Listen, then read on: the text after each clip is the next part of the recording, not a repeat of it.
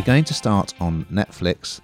This one arrives on Friday the 6th. It's a feature length drama that I believe has also been available in cinemas called Fair Play.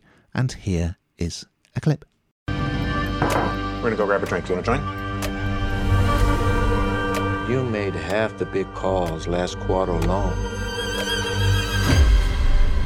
So, what do you want? He's promoting me. Congratulations. I'm sorry. Why? I'm so happy for you. Okay.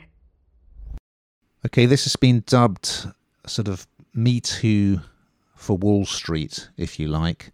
It's about a young couple, Emily, played by Phoebe Dynevor, and Luke, played by Alden Ehrenreich. God, tricky names those.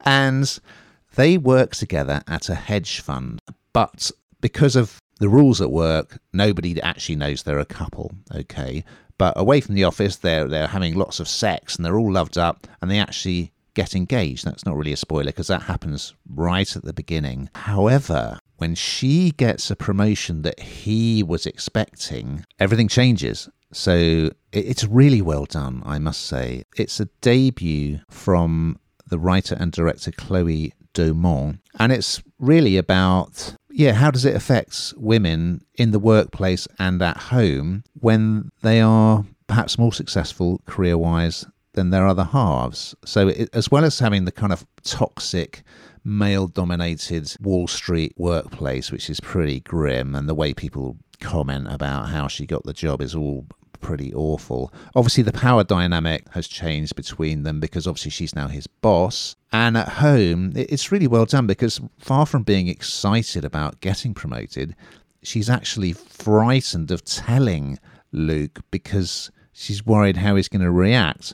And it really does affect their relationship. So it's quite a grueling watch in many ways, because especially because what it has to say about sexual politics, uh, especially in the workplace, and about the price women may have to pay unfairly for being really good at their jobs. So, yeah, it's pretty dark stuff, but it's very well done, I must say. Both the leads are great. It's a really good script. Yeah, recommended. What did you think about this, Hannah? This is excellent, isn't it? Just a real different, not different take, but just the dynamics. And as you say, the script is brilliant. I think Phoebe Dynevor has just everything she turns her hand to seems to be brilliant at. And you, I don't know, suddenly you you are just completely captivated by this. You feel like you're part of it, and um, how the relationship changes so much, and particularly in such a stressful environment like a hedge fund um, environment. That, like you say, the power, um, the power struggles between people, and the idea that you know the woman got the um, got the promotion rather than the man and how that affected. And I couldn't help but wonder what it would have been like the other way around, except it, that would have been expected, wouldn't it?